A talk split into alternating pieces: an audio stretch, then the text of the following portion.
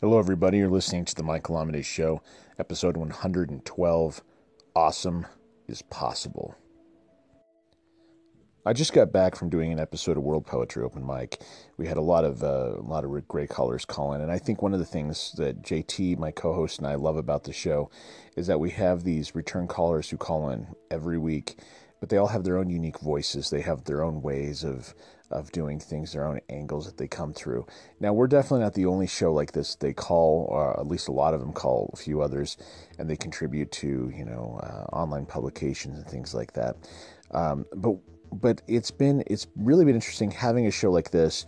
Uh, especially with the global focus, kind of puts us in a position where we're receiving things from different communities of poets in many different countries. I mean, everything from Georgia to Mexico to Zimbabwe to Kenya to Korea to you know Germany to the UK, all across the United States, Canada, you know Hawaii, uh, Asia. We've been in Singapore and all that. Um, so it's really uh, something where we get this this wide, wide swath of of people, and we find out that there's a lot of similarities. There's usually a group where one or two leaders kind of help form this community or this collective of poets, and then they'll help promote them. And and we always love helping people do that. It's always something that really, uh, really seems to be fitting the mission of spreading the creative art form out there into the world. But one thing that uh, that's kind of been sticking in my head is looking at how they do everything. Uh, some of them might already have their own show or their own podcast uh, around poetry.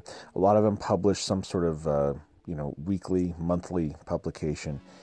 And uh, now that we've been, you know, we're less about a month and a half away from launching World Poetry Magazine, I kind of uh, it kind of gives me pause.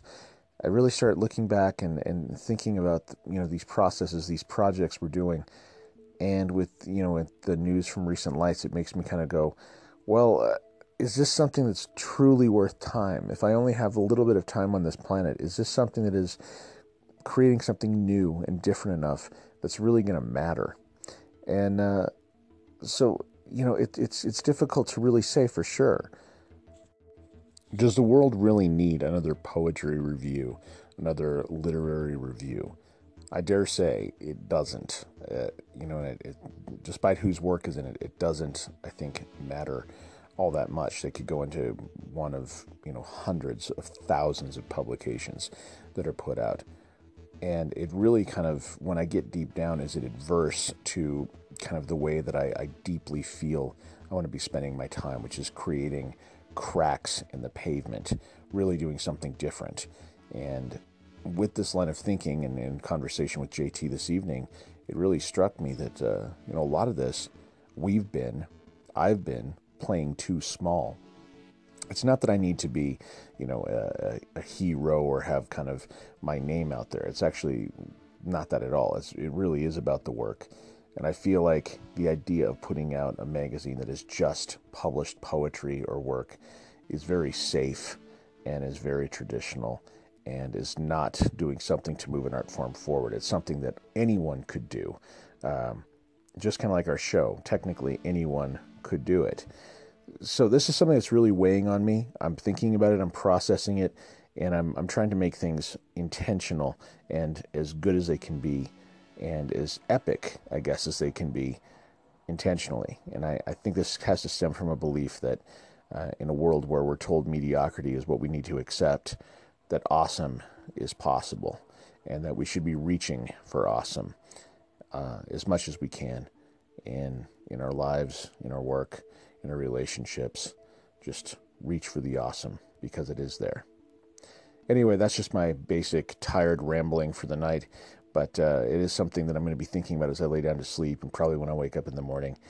And I'd love to hear your point of view. If you want to send me a message, you can send it to me at michaelamidei.com. If you find yourself being creative with poetry, lyrics, short fiction, you just want to hear what I'm talking about, you can uh, listen to my radio show, World Poetry Open Mic. We broadcast every Friday at 8 p.m. Mountain Standard Time. You might want to check because we do use daylight savings time, so you might miss it uh, if you're not taking that into account.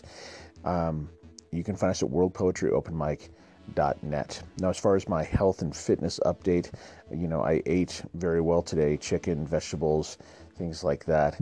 Uh, and uh, but didn't have any time at all to get to uh, to get to a gym. So, um, and that's usually the case.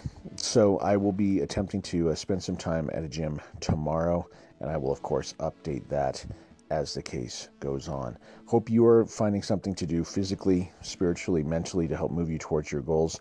And I'm looking forward to getting back in the gym myself. Boy, it's been uh, it's been uh, about a week or so, and uh, it's been too long.